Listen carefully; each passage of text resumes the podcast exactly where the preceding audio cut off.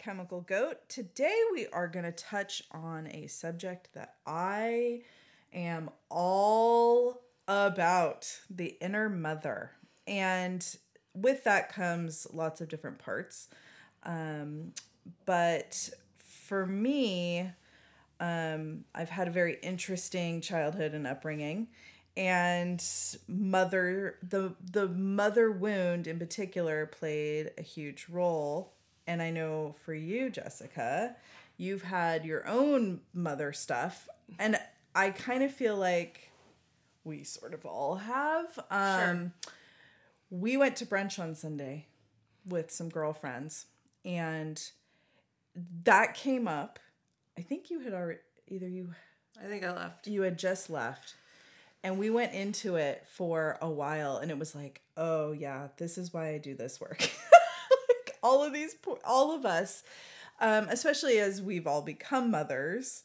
I think a lot of this stuff comes up. Um, and I think one of the best like ways to kind of go into why I do inner mother work in alchemical hypnotherapy in particular is because of what we have been raised to expect mm-hmm. um, mothers to be. So the mother archetype right? The the idea that we have this idealized version of motherhood. They're you know supposed to be nurturing and selfless and and um, they protect and they provide and they're they're you know always available.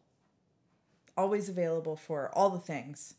And what the sort of downside of that or the other side of that coin is like the mother that is like well i actually kind of would prefer to focus on my career or i actually have a life outside of being a mother mm-hmm. um you know whatever other work that they do or you know this also plays into sexuality like moms aren't supposed to be sexualized right, right. like there's like a whole thing about that so you know, we have these examples of like the archetype mother of, you know, the Virgin Mary and Gaia and Isis and all of these goddesses and um and then we're all expected to live up to those.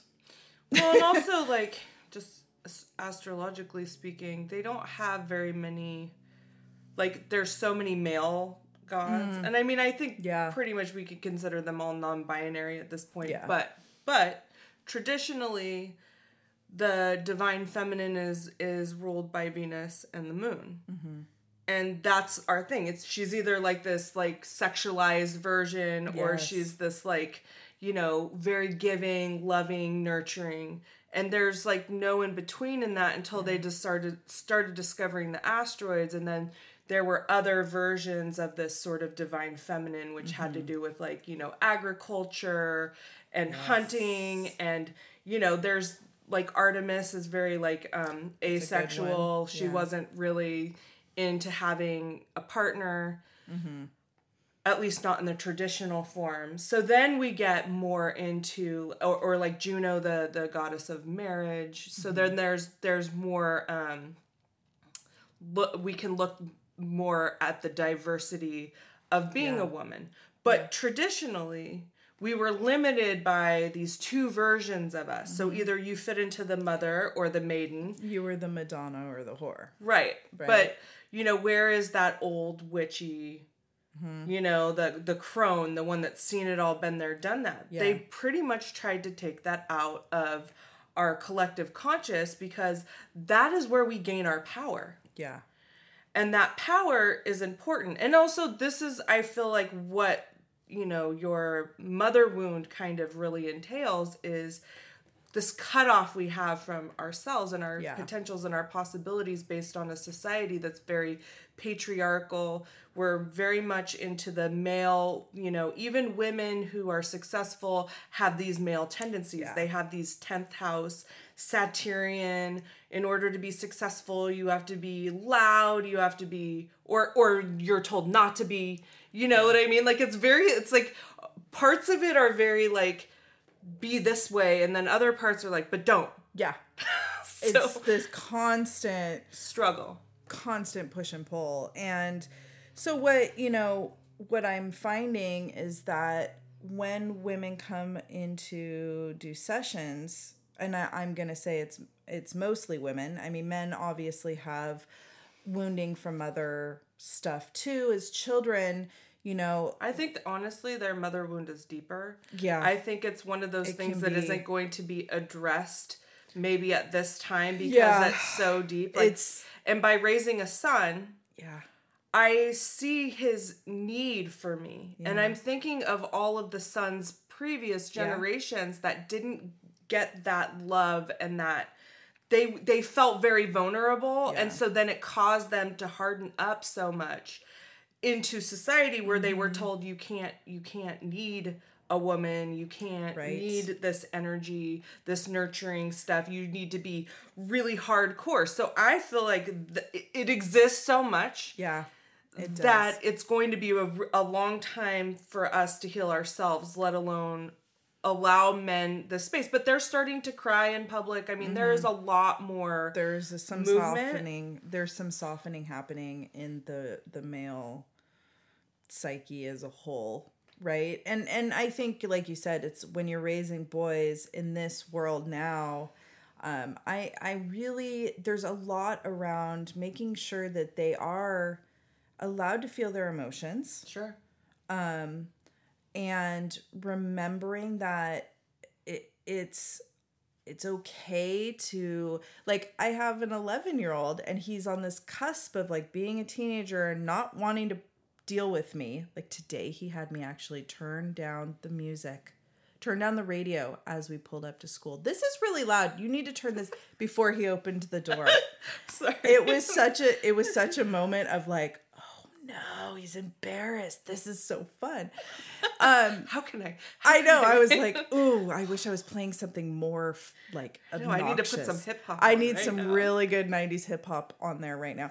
But but so like there's this. He's you know struggling with his autonomy, and then also he comes in last night wants to cuddle of course you know of mm-hmm. course he's as tall as me now and like it's like okay but really trying to guide this next generation of future men. Mm-hmm. you know in and you know it, we're lucky in that he has a little sister and so we're there's the dynamic of you know how do you treat your little sister? How do you treat women in your life right, right? how do you treat me? How do you treat your sister? Like where is the you know your your when we say no when we have body autonomy ourselves and we go we don't want to be hugged right now we don't want you to do that to us right now you know and listening learning how to listen also and, equating how you treat your sister or you would want your sister be, to be treated, treated with, with how you treat yes, other women in your life yes. you know and i think just not to go so far into it but yeah. it is a big topic right now especially mm-hmm. what's going on in the supreme court and in the states yeah. yeah you know where people are like taking away women's rights and yeah. then also like don't you have any mothers don't you have right? sisters don't yeah. you have women in your life that you respect and that yeah. you think are you know capable of making decisions on their own yeah versus like they just want to tell them what to do yeah yeah and i and i feel like this is huge for our sons coming up of seeing women as people Exactly. And not these like objects of things that they can tell well, what to do. And this is where, you know, and this is where that that inner mother comes into play because what happens is because of just the way and and and you don't mean to perpetuate it literally i mean carl jung says that you know we're just we're born to f- look at whoever that mother figure is in front of us and think they're div- they're magic right? And they're divine and they're going to bring me all my love and safety, which is a valid point. As a baby and a toddler and a small child, you know, that's learning how to navigate the world, that is your safety point, right? Sure. That is what a mother does. But what happens is mothers then have been taught that that's the only thing that they are, right? Mm-hmm. Or can be or should be and then they're resentful about it because yes they are human they are hunters and agricultural people farmers and well, out there doing forced things. birth thing, right? Mm, where right. you are now you are just that's all you you're are. also shamed right yes. so like so like i see these two dichotomies happening where women go on there and be like well mothers are lazy if they don't do this this right. and this right and yet there's this whole other thing where we're going to force you into this so if you can't afford it or if you don't have the mental capacity or whatever it's it, it's so hard to navigate that even as a mom yeah. who potentially has kids and and already made the choice and had mm-hmm. a choice at the time still we're exhausted yeah.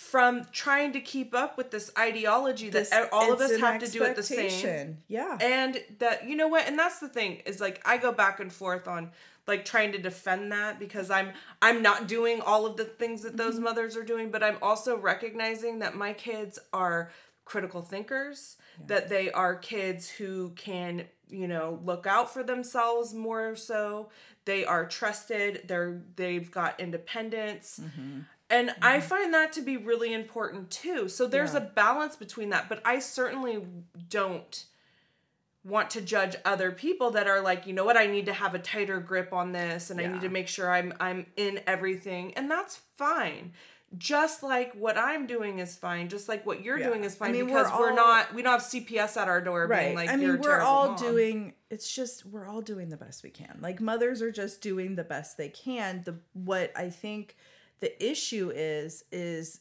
the way our culture and society has told us right. that somehow there's a perfect way to do it uh-huh. and then if you're not doing it quote unquote perfectly the people around you get to judge you and there's this automatic infighting between moms this automatic judgment between moms in particular and and you know i think we were talking about this about the idea that there's there it's like there's so few resources or something mm-hmm. like there's mm-hmm. not enough for all of us or that we can't all just because what happen what they're trying to do is keep us all fighting sure if all the women are fighting or are, or, are judging each other, then we're not coming together and you know out there protesting for the fact that we don't have this, we don't have that, and now we're you know don't have well, body I don't know autonomy. About you, but nothing in me thinks it's okay that we have a formula shortage and that we're not advocating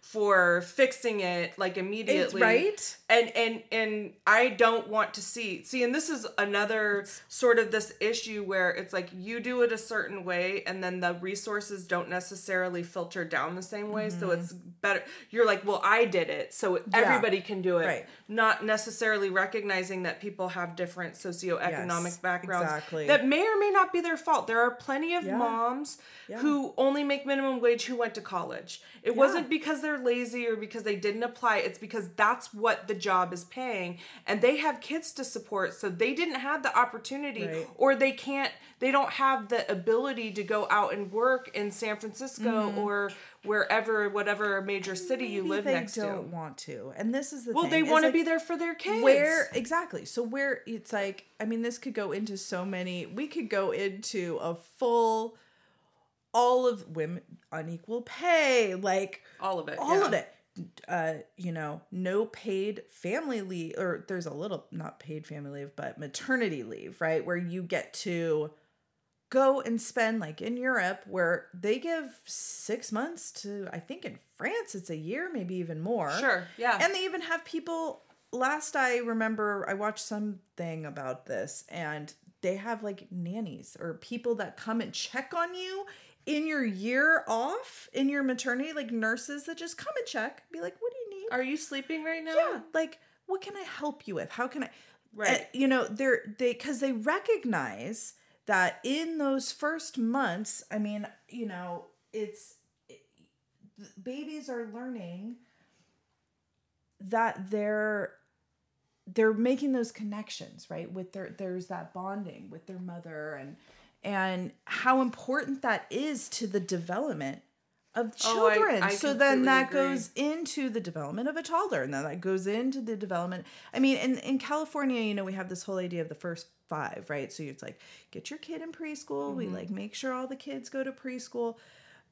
But that's still just like, it's like such a bare minimum. Like, we just do the bare minimum in this country. And it's like, we really don't give a fuck about our kids. And so now those kids that nobody gave a fuck about, they're in my practice, sure. right? Going, um, well, I didn't have nurturing from my mother. I didn't have someone to hold me when I was hurt. I had a lot of, you know, well, you're fine. Brush it off.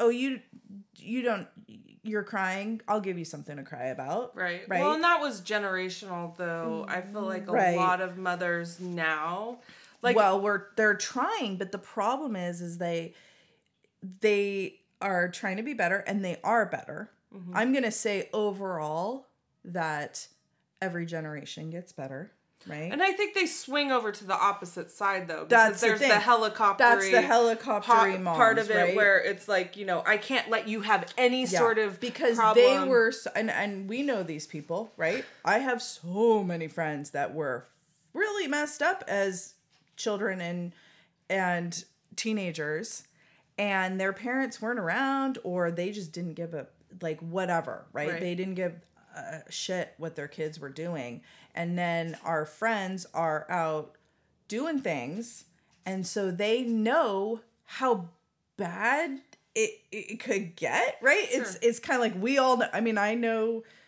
i mean i was not that bad of a kid but i also know how easy it was to go out and get high and go out and so sneak really out, right? Go out and and and be with weird guys and bad situations right. and like we will. Well, you we didn't take did care of yourself well, and I want to say Gen X, right? Like mm-hmm. latchkey kids, yeah, who didn't have the per like couldn't because our parents were out working, and they didn't do the daycare stuff right. like we right. do now, where it's and and like funny enough that it was probably more affordable when they were it was probably yeah. more like potential to do it because it wasn't like 40 bucks for like an hour yeah. of care yeah i don't know if it's that expensive but it's pretty expensive you know where it's like it doesn't even make sense for yeah. some for for lower to, income yeah. to try to I've do it i've been there where i went and had a job and i was making the same as my freaking nanny Right. And it's insane because now you're just, just, like, so and then dumb. you got to pay taxes yeah. to the government.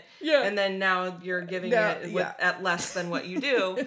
and they're making great money, which is like, why am I not switching? Well, careers? I'm like, no. maybe I need to be a nanny. There was like a point where I was like, and I ha- I did I did I would take care of oh, people's kids I all the time because I decided to be a stay at home mom for a I couple years. I saw a job the other day. It was insane. It was like I'm not qualified to do this and I raised kids. Yeah.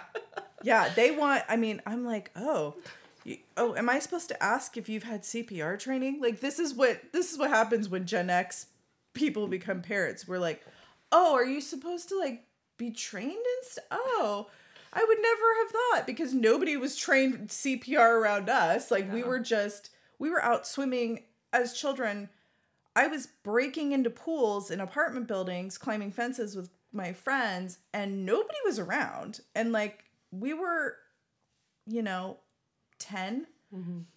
And I mean, we can all swim, but like maybe somebody drowns. like, right. Well, that would that would probably happen right? nowadays, though. um. Anyway, so it's it's kind of we're really, but we really are doing a better job, right? But it's like what you were saying before we we started recording about the idea that we we are holding in our bodies the you know because we were eggs in our mother's womb while she was growing in her mother. So we were eggs in our grandmother right. right? And we are holding this generations of what you know trauma and and sadness and pain and struggle and and I mean within that, you know, and we I know that, you know, cuz we're both kind of the shadow side. And like, yeah, but we also celebrate I think for me, I know personally, I celebrate my grandparents' culture because they were like my one grandmother came here from Poland, right? Mm-hmm.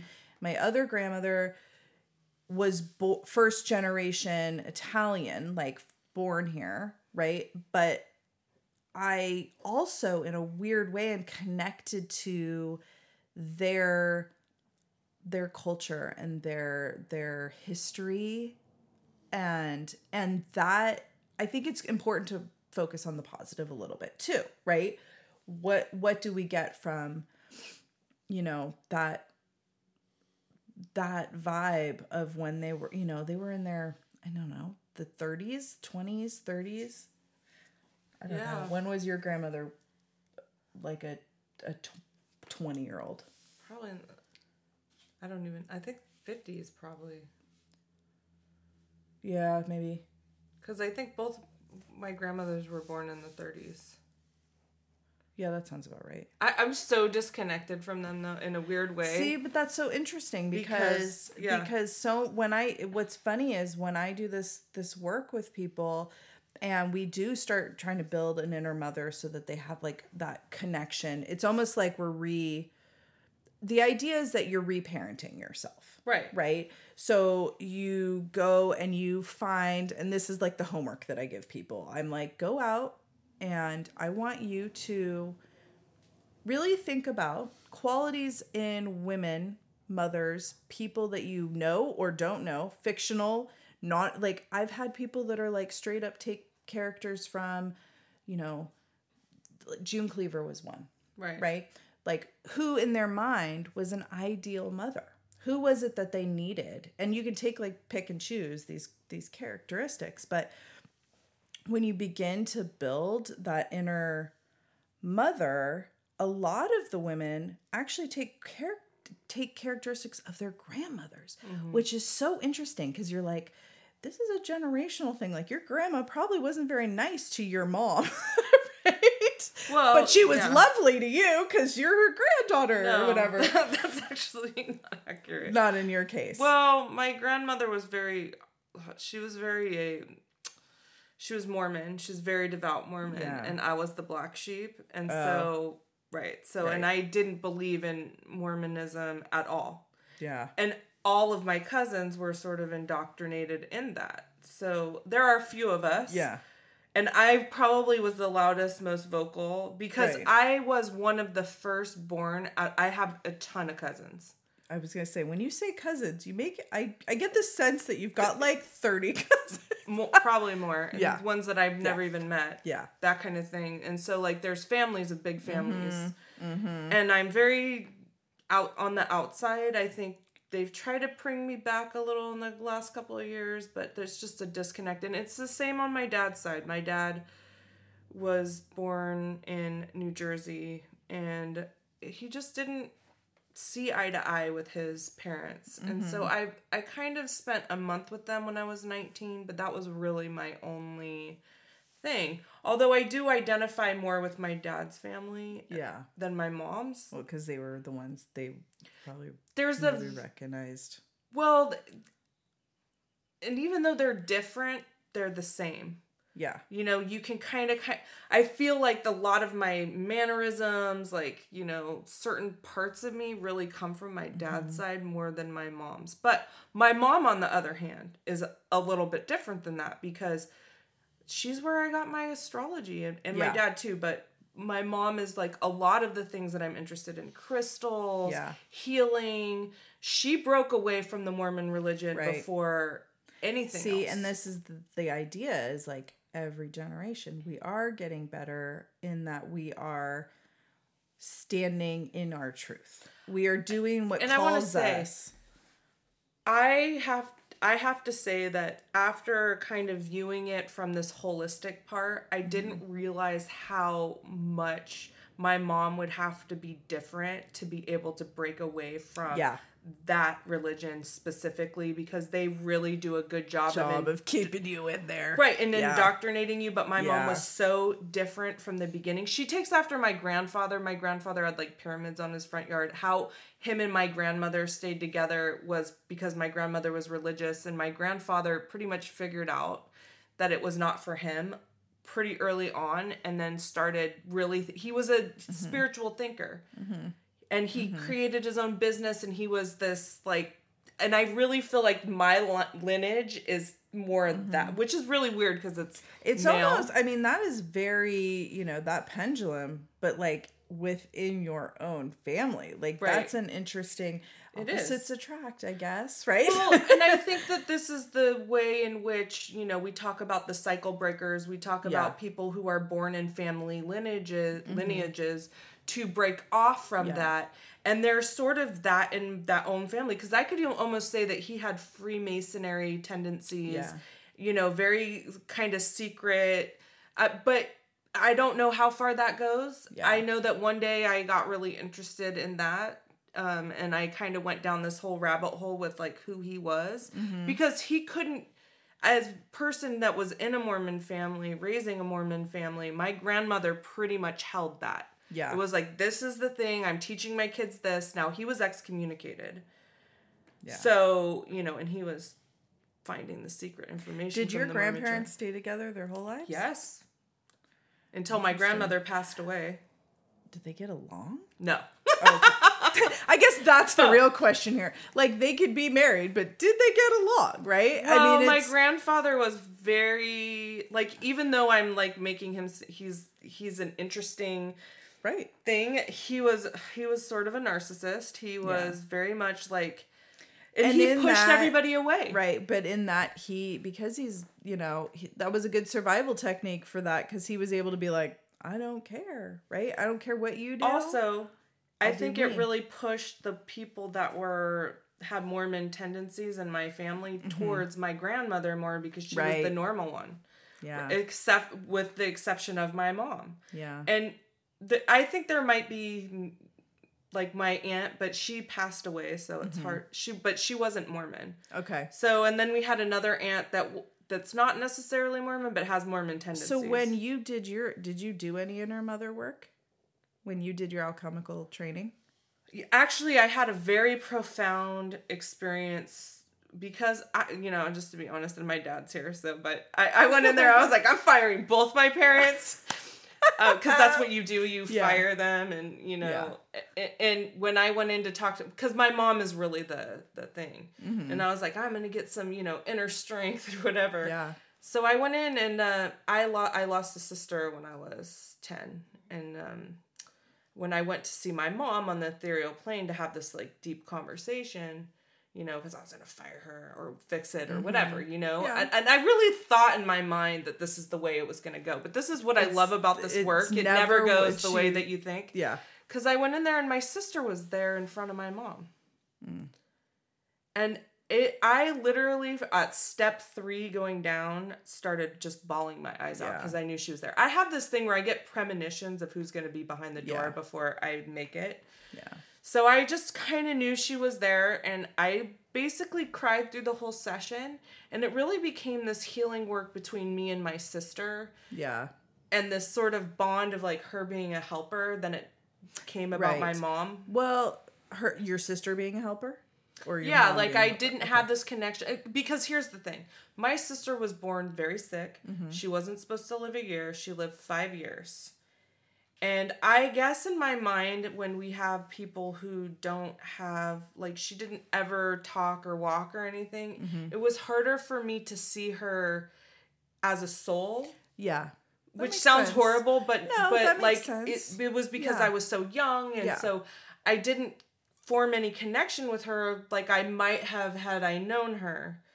Uh, like as a right. talking and you know version. and interestingly enough though it's like she was a a a, a prolific part of your life sure. yeah and yet you didn't have a bond so it's weird because she's made she she affected your life in a absolutely. very big way absolutely but yes. like you never had that real closure those conversations those any of that even connection what felt like connection right that you there's a lot of guilt too yeah from not yeah.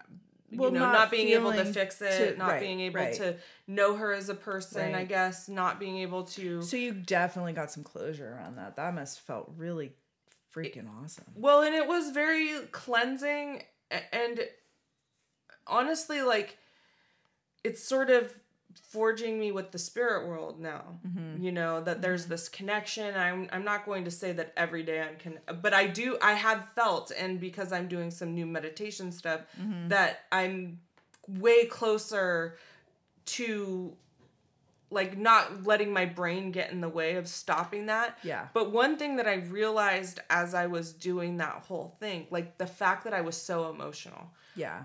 I, I have been more emotional in the last two years, I will say. But I don't cry like that. Yeah. And I literally cried, like I said, from That's step so three down to the bottom when my sister and I, you know, and then it was like like we were the, we're the same. Mm-hmm. She told me like we're forged together. Like they're like mm-hmm. sort of like we're both like I'm living the life like for her in yeah. a sense. Yeah. And that there's a lot deeper connection. And I always knew that there was, but you can know something subconsciously and intrinsically without utilizing really, it consciously really or being, thinking about it on right. a daily basis kind yeah. of thing. But I think that brought me back to the fact of like I have been connected to spirit, the spirit mm-hmm. world since she passed and maybe even before. I mean, I had a really interesting thing when I was little about that. So mm-hmm. I was very connected to that realm and the the real essence of spirit, which is like no matter what you are in this physical body, you are not that in the spirit. So did so at that point like none of the stuff with your mom ever like really played out? Was it like, oh, well, we have this woman as our mom. Why why do why is she here? Was it like was there any conversation with her? I mean, I think when I saw my sister standing in front of her, it really it was I mean, like it, this is where I'm supposed to focus. But, well, yeah. it symbolically is exactly what I knew is that yeah. my mom is sort of, you know, she's had this tragedy happen which mm-hmm for most women, if you lose a child, it's you never heal from that. Yeah.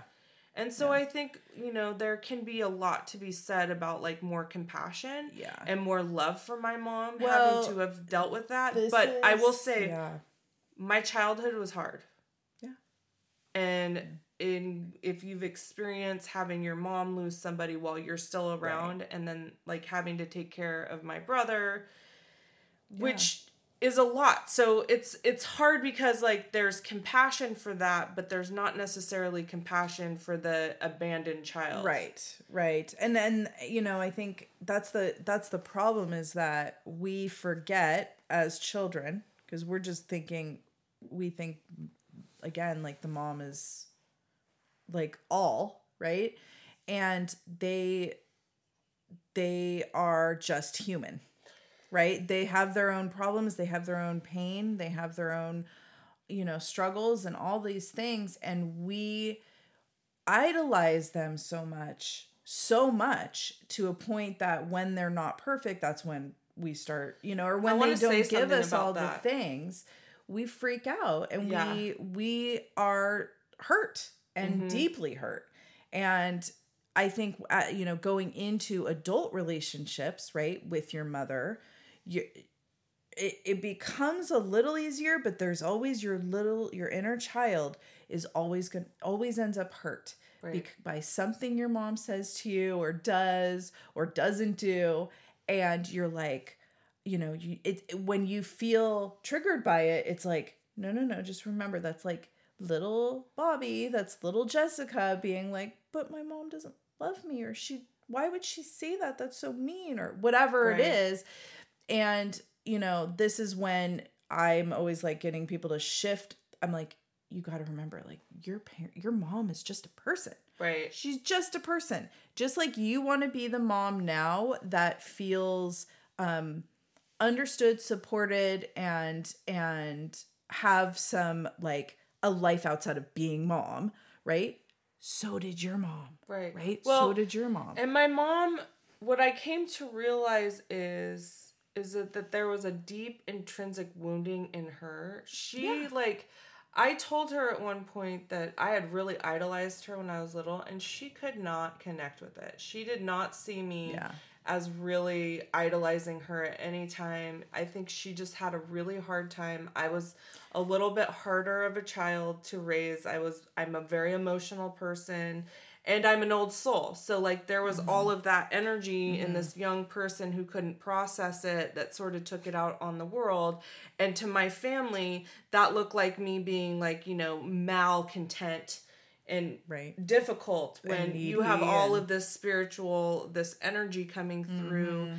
it just made me like a ta- tasmanian just, devil the thing is is like and that's the thing is she did not have the tools no that's a fact right well her mom with it. had her 11 kids and was 11 Mormon. kids like she was literally in survival mode like that all is some survival that's like that's like a litter i can't even imagine having that many children well, and the thing is, is that they like, oh didn't oh have the birth control. They didn't have oh the awareness, to, and that was part of the church's yeah. main frame yeah. is that you're gonna have all of these kids, and so I do genuinely have compassion, even though my grandmother and I were at odds. Like the one mm-hmm. time she told my grandfather off, I was there, and so Ooh. I she I sort of empowered her mm-hmm. in some ways yeah. to kind of shed, you know, some of that old stuff. And it yeah. came later in life, but it was a very awesome thing to witness after awesome. seeing her just listen to him just and just put up with it and just take the like abuse of right. And you know, they are a part of who I am in this like so like like I said about my grandfather the interesting thing about my grandfather is he was born on um March 12th which is my ascendant.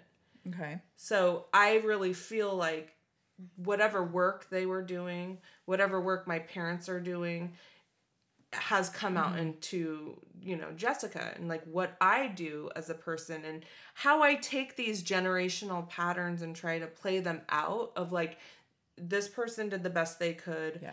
Let me look at look at this, right? Cuz like I said, I don't have a relationship with so much my mom's family because they're live in that white privilege, you know, and they they can live in that world and that's okay for I guess, you know, but yeah. I don't live there. Yeah. And I want to bring awareness to the world. So this is how but this is the thing. So going back to your session, um mm-hmm. you didn't fire your mom, though no. you thought about it.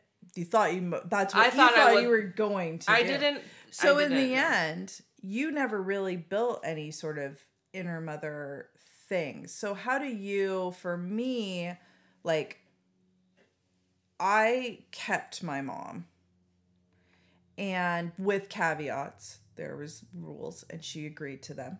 She had to agree to them. Um, but it was a very interesting experience because my mom's not even alive, right? Right. So, and I'm going by, it's so interesting the etheric plane communication stuff, especially with someone that is that is past. And I was seven. So when right. you go, it's weird what you think you're going to experience. I'm expecting that when I communicate with my mom, it's going to be like me as a seven year old, right. but it's me now. And our our whole thing was like around me living the life she didn't get to live. And that was intense. I did not know that's what was coming up, but I had guilt. Uh, there was some sort of survivor's guilt there because, you know, she was murdered hitchhiking.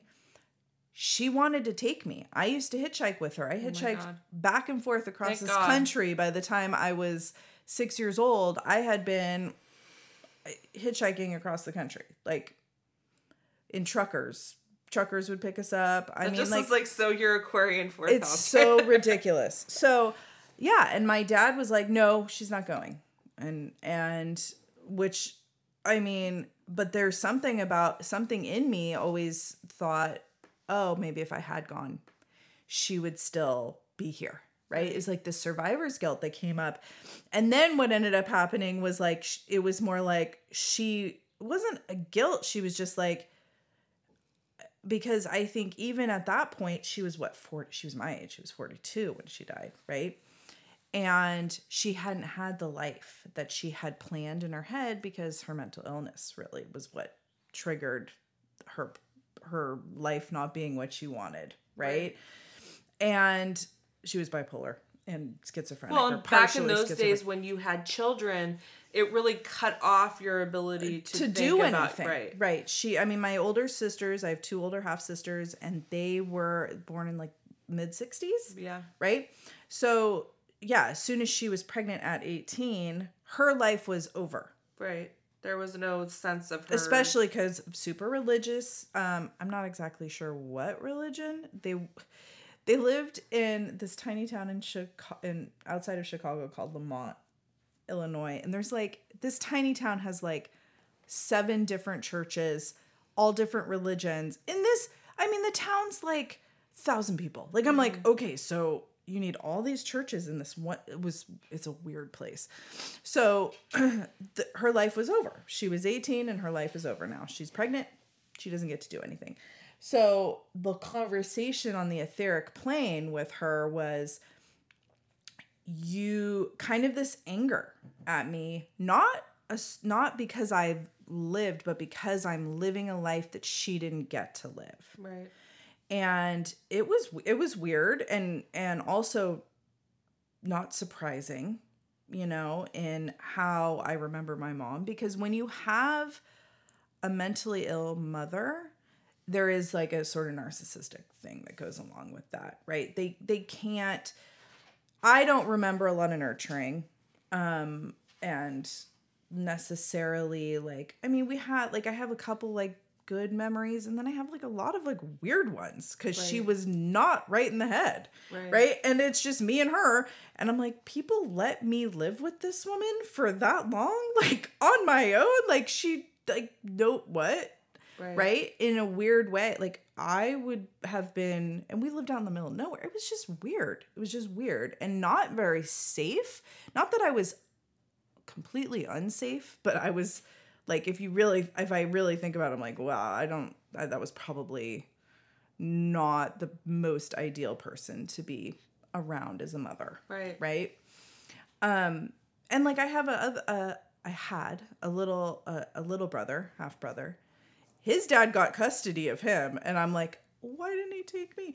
No, right? Like it's like because he recognized that this woman cannot raise children. She should not and be raising. It's sad because the mental illness is what caused probably the unplanned yes, pregnancies all and all of that stuff, all which is a, you know, kind of goes back to the horribleness of this overturning right we're gonna have Wade a lot of women that end up in these situations they are not mentally Right. So they don't think about using birth control or a condom of, because right. their minds they're, like if you're on not, methamphetamines, yeah. right, you're not thinking with all of your capacities exactly. and it's I kind of equate some of those things to to that rush of drugs of like yeah. people who are bipolar, right? Like mm-hmm. they're really really high and really really yes, low. they get manic and, and they're like, "Yeah, let's just have babies." I've known. I don't even these. think they do that. They're they're more like, "Let me just not think about my safety because they can't." Yeah. Well, what I know about what I've experienced in the people that I know that are bipolar, they do go through phases, especially the women, mm-hmm. where they're like, I want to have babies. Oh. They really do. They go out to get pregnant. Like it's it, it's a weird. I was just I've thinking about it. it. more on the like I'm they're, not going to take also, care of myself. Well, but there's so also that, that too. too. Right, there is that. And that, it's like, like, that's a temporary thing to say reckless, I want to have a baby and yeah. then raise one for like, you know, It's a years. reckless, yeah, they definitely go into like when they're in their manic state of like that reckless choices, right? Mm-hmm. They do, you know, the the large they they make poor financial decisions and they buy all these weird things and they do all this really risky risky stuff, right? But yeah, having a baby can be one of those in that because I have other family Plus members. It triggers the depression. Yes, the, and then they're they go right. down, and then now they have a kid, and they're like, you know, so and if they are medicated, they have to get off medication to have a baby. I have a lot of family that is um, bipolar. so this is how I mean I have more I have a lot I have quite a few nieces and nephews. Um ones that I don't even think I know about um, from one of my sisters, and they have. I have a. I have a great, great niece. Wow. Let that sit with you. Like that's that's lots of teen pregnancies, mm-hmm. right? We're talking sort of middle of the country, right? Family. Um, There's nothing to do out there. right. right. They're like and they and and they're making reckless decisions because they're mental illness, right? right? There's and then they also a lot of this mental illness plays into i'm thinking of one person in particular in my family she her relationship with her mother was so volatile because they're both mentally both of them are bipolar. And she had babies because she wanted that love that she didn't get from her mom, right? So this comes into play of the like how do you give yourself the love, right? That you didn't get from your mom. How do you give it to yourself? Not by having an external child that you have to take care of, right? right. That will love you unconditionally. That just perpetuates this mother wound because you're never going to get the same. Your mother can love you and be a fabulous mom, but that you have to hold, you have to love yourself mm-hmm. And you have to parent yourself. There has to be a point where you can check in with yourself and and be like, okay, well, my inner mother is telling me right now that I need to take a nap. Right? Right. Well, or I, you know, I need to I need to go and take a walk. I need to what what you know, you need to be able to like check in with yourself, with your inner mother that gives you that nourishment, that nurturing and that understanding and that unconditional love and and all of that has to come internally from somewhere. And so that's what that inner mother is, right? Where they go in and it sometimes it's June Cleaver that bakes them cookies. Sometimes it's pieces of grandma and an aunt and a whatever. For me, I ended up having uh two aunts and a grandmother that I ended up living with throughout my life. And I will pick and choose the things I like about, you know. But that's them. the great thing about, you know, and even if your mom's still alive, like my mom is, you know, that and I do a lot of like ethereal communication with her mm-hmm. because it's harder to have that one conversation. Yeah. Well, I mean, yeah. people are in their own state of being, right? Yeah. And that's not always conducive to a conversation about like you do this and you do that to me. But I have the tool to go on the ethereal plane and I have had great conversations with my mom in that way and it gives me insight into how to work with that energy. Mm-hmm now, I didn't end up firing her then, and maybe because I feel like there's something to be worked out there. Well, and I think I think you will, you know, I had a client actually just yesterday, it the conversation around they're not going to be here forever. No. Right? And as we age and they age, there's something about the closure that has to happen. And if they are in your real life and you really can talk to them, I always tell people like really talk to them. Right? But I do get the the etheric plane communication part of it is is so important because it empowers people. I think it really empowers you and it's a good place to practice the conversation. So even if you know, the energy does shift too in that etheric plane. So it's a good start to like a conversation that you might need to have in real life, unless you have a really badly narcissistic parent that I'm like, do not talk to your mother ever again. Well, my mom like, is not necessarily that's not going to change, but bad. It's just. But I think it helps you organize your sure. thoughts around it, organize your emotions, organize I don't think she's shift, receptive as much as some right, other people's right, mom. and it it allows yeah. the shift to the energy shift to happen, and you might find that. I mean, because the thing is, is that you're bringing all the energy in anyway. So if your energy shifts on it, the whole thing shifts, mm-hmm. right? You'll see your mother in a different light if your oh, energy abs- is and shift. That's, and that's, and that's why, where that yeah. em- empathy comes from. Right. You, you suddenly go, okay, my mom is just a human she had this. And it's not making excuses for their actions, but it's also just being like, yeah, like this happened to her, this happened, and this is where she well, was she, at. She and has. I, I think my mom is an ascended master in ways. Like I think she really brought a lot of challenge because you can see with people who have a lot of challenge, mm-hmm. they're not given that challenge for no reason. Mm-hmm. So I really embody the fact that my mom is probably moving up levels in this yeah. lifetime from yeah. all of the stuff that she's got. Now, has my life been easy? No, but I probably chose that. So I just want right. to sit, talk a little right. about the astrology of that. Okay. And and in astrology, when I look at relationships with parents or whatever, or mm.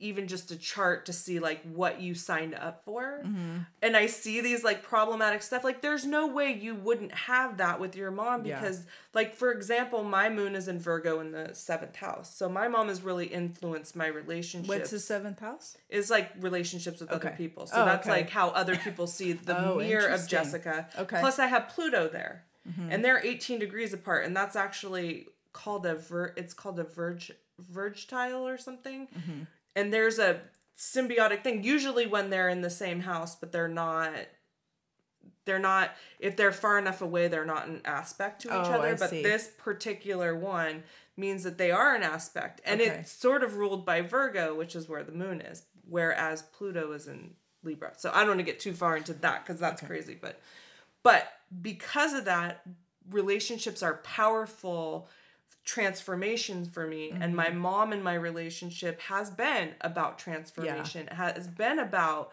but the virgo is very critical so mm-hmm. i have a mm-hmm. lot of mm-hmm. that inner dialogue from my mom yes about you know yeah. back at a time when she was very critical of herself yeah and so that sort of came over onto me yeah. and i'm sort of working through that but there is a gift in that yeah that that criticalness which has kept me alive and safe mm-hmm. and able to kind of like I'm just as an example like when I got sober, I ended up staying clean because I didn't want to tell anybody that I had relapsed. But I love that. but but fair enough. But but it's that not a bad reason. and that that that yeah. critical that way of not wanting to admit I was yes. wrong that kept yeah. me safe in that way. Yeah. Now after you know 19 years mm-hmm. of being clean and sober, it's sort of second nature to me what you were telling me something about my moon being in the fourth house? in the fourth house. And so when we talk about the moon and this you know i know we talked about this in tarot our tarot class recently when the moon came up. It's kind of like a it was like we were all like well the moon i don't know blah blah blah it's kind of a very when you read about the tarot moon card it's such a very uneventful card but we were like as we started talking about it got a negative connotation it, it really it. has a, a, a very negative female connotation right? right because that's the thing and this that... is where we're and so it's so funny because the tarot needs to change mm-hmm that needs to change. That's that's that's how ingrained this is in a weird way. It's a way because like I look at the like and I kind of thought about this after the fact. The sun and the moon are different ways of dealing with things, mm-hmm. right? Or at least a different dynamic just like the sun and the moon in your chart, right? Yeah. So the moon yeah. is about your emotions. Now, as a society, we want to shun people and get them to ignore their emotions a lot of the time. Yeah right? Like, yo, you're being too emotional. Right. And if you look at the moon card, that is exactly what it says. Like, oh, you know, delusion, mm-hmm. you know, mm-hmm. but it is this different way of dealing internally with things, right? right? Sort of right. like the hermit and the moon are actually connected. So, I mean, to you, the moon, and I think it makes, I think it, it makes a very good because I think of the moon as very feminine. So I think of the moon very motherly, right? So for you, when you're doing astrology, the moon makes sense as sort of the representation of like a motherly. Yes and no. Part of the moon is so much more than just that nurture. It's mm-hmm. like the subconscious shadow part of us, right? But it's also the thing that we don't really access in normal life, right? Mm-hmm. Like the mm-hmm. part of our mm-hmm. wh- whatever that is, right? Mm-hmm. So the sh- a lot of my shadow comes from the relationship I have with my mom. Yeah. And the things yeah. that were acceptable and weren't and acceptable. so what were you saying? Mine is in the fourth house, which the fourth house is like our backstage. The fourth house is like our early childhood development yeah, where what we didn't get, right? Because yeah. like we're all running around sort of like from dysfunctional homes. But mm-hmm. also like what you were saying about hitchhiking and stuff, that is very Aquarian. Mm-hmm. You know, this bohemian lifestyle, yeah. following the Story dead. my life. Yep. Right? Like this sort of like Seriously. making it your own. Like, yeah. okay, here I have this mom that's not really grounded. And not the typical mom and she's giving you these experiences which yeah. most people would just be like oh my god and that's a very aquarian fourth house yeah and how have you created it in your own life right like yeah. you're not as ungrounded or as mentally ill as your mom was but you don't have a typical home yeah you're not like raising your kids to be like this cookie cutter no because i wouldn't even know what that is right i right, didn't right. even like i didn't even ex- like you know, and what was funny is, like I said, I lived with different aunts and my grandmother, and you know, my that whole side of my family is, and this is like my stepdad's side. So when my mom died, my stepdad adopted me. So this is his family that I'm talking about. My mom's side of the family would have totally and they wanted me to come and live with them when my my her sister when my aunts wanted me to come live with her when my mom died um and I look at that, and that's what my life would have been. It would have been like the cookie cutter, blah, blah, blah, perfect, perfect, perfect, whatever. But because you had Aquarian fourth and house, that didn't happen. I ended up over here in the, my family is so funny because I do have, I have one aunt that is very, she's also a Capricorn and she she she was always very she's the youngest of the four kids and my dad was like the second oldest. So she's the youngest. So as the baby of the family um she never really lived with my grandfather. My grandmother and grandfather split. And my grandmother had all four kids and she was a physical therapist. She was the mom that was working mm-hmm. and divorced in the 50s and 60s and that was really uncommon right? right, so right there it's um start off like women just have to do the things. They just have to do all the things. So i was always you know seeing we just had a very matriarchal family. Like yeah. even like even now it's like every all the women ran wore the pants. Right. And both my aunts were stay-at-home moms which was really interesting because my grandmother was like a working mom. So she wasn't around. Her kids were a shit show. They were growing up in marin in the 70s they were a shit show right but they there wasn't a choice grandma had to work like there was no nothing nothing they could do and there really wasn't I don't know if there was day. I mean, I guess they probably had babysitters, but the babysitters were probably the worst influences. Right? right? Or you gonna have a teenager come watch a teenager in the well, late sixties, late sixties, right? Right. Yeah. A babysitter coming in, growing like a teenager in Marin in the late sixties. Yeah, no, you're probably better off leaving your kids by themselves, right? So I had a very like hippie, yeah, my family followed the Grateful Dead and like, you know, it, it's a I had a really interesting tumultuous childhood though because there was alcohol and drugs and and a dad who also is manic depressive mm-hmm. and just they have a lot of their own like my grandmother my grandfather was not a nice guy he was just a really bad person and they had a lot of their own abuse and and sexual abuse and you know, it's they came with all of that. And then there's me, who's not even blood related to any of them. And they're having to, uh, I'm basically adopted, right, into this family. And they're like, what do we do? What do we do with her? None of them had had kids yet. So, like, I'm the oldest of like all my cousins.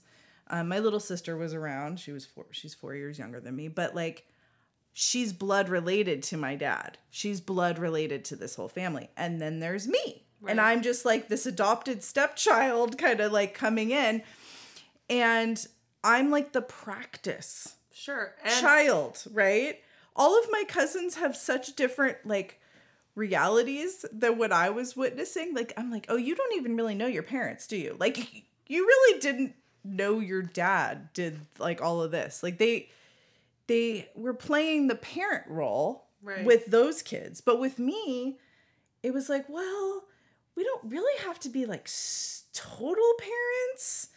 We're kind of like um we're just like guardians that are kind of watching like making sure you're not like completely falling apart but like there's a lot of hands off right and then i look at my cousins who are like helicoptered right right well, and that's just the funny. I was the practice. They were like, "That didn't work, so we better go the other way." about having this Aquarian experience because, like, a lot of Aquariuses, like sun signs, feel like sort of like the alien in the room, right? Yeah. And so you yeah. sort of had that in your emotional life where you know your mom was gone and not by anything that you could have controlled. And here you are as being raised as sort of the adult because you have that very capricornian like i'm fine yeah. and i'm very Story grounded. yeah. Right. Yeah. But at the same time here you are sort of living out this like totally and that's probably for a purpose of yeah. like your true purpose is to be that person that recognizes things from way different perspectives as an aquarius would right and mm-hmm. being able to have that emotional upbringing of like really being independent and self-reliant yeah. at such a young age where well i got the messages really quick like i get the messages on what pe- when i have clients in front of me i there I can see the sure. dysfunction really easily. Well, because yeah, right? because you were immersed right? in it, and you've had that outside, non-biased reaction. Right, like I can in your own life. Anybody's dysfunction and be like, not even surprised or not even freaked out. Like people get, you know, they're nervous to talk about the secrets of their childhood. Yeah. Right? They're nervous. They don't want to come because it's been you keep this quiet or like there's shame and there's all the things, right? All those negative emotions. you emotions. should tell everybody how to work with you because so, I'm sure a lot of yes, people want so to. So if you want to just schedule a 30 minute consultation, see if it works for you, it's bobbylarson.com. And also, um, well, I'll let you introduce yourself. How do we work with you? I'm Jessica. I own Asteria Awakenings. You can go to www.asteriaawakenings.com. You can book appointment an appointment right there, or you can go and find us on Instagram. We have I'm Asteria Awakenings, Bobby Larson Hypnotherapy, or you can find our podcast, The Alchemical Goat podcast. And then also, if you are up in Northern California and around, you know, and want to meet us in person, we're both going to be at the Summer Witches Market at the Cloverdale Fairgrounds June 18th. It goes from 11 to 3. Um, and we'll both be doing some sort of sessions there. Yeah. Um, and you know, that's a good place to come and just like meet us. We'd love for people to come and like be like, I heard you on your podcast. That would be awesome. I hope we're that big yet. um, thank you, everyone. Thank you so much for we'll stopping by, week. and we'll see you next week. Thank you.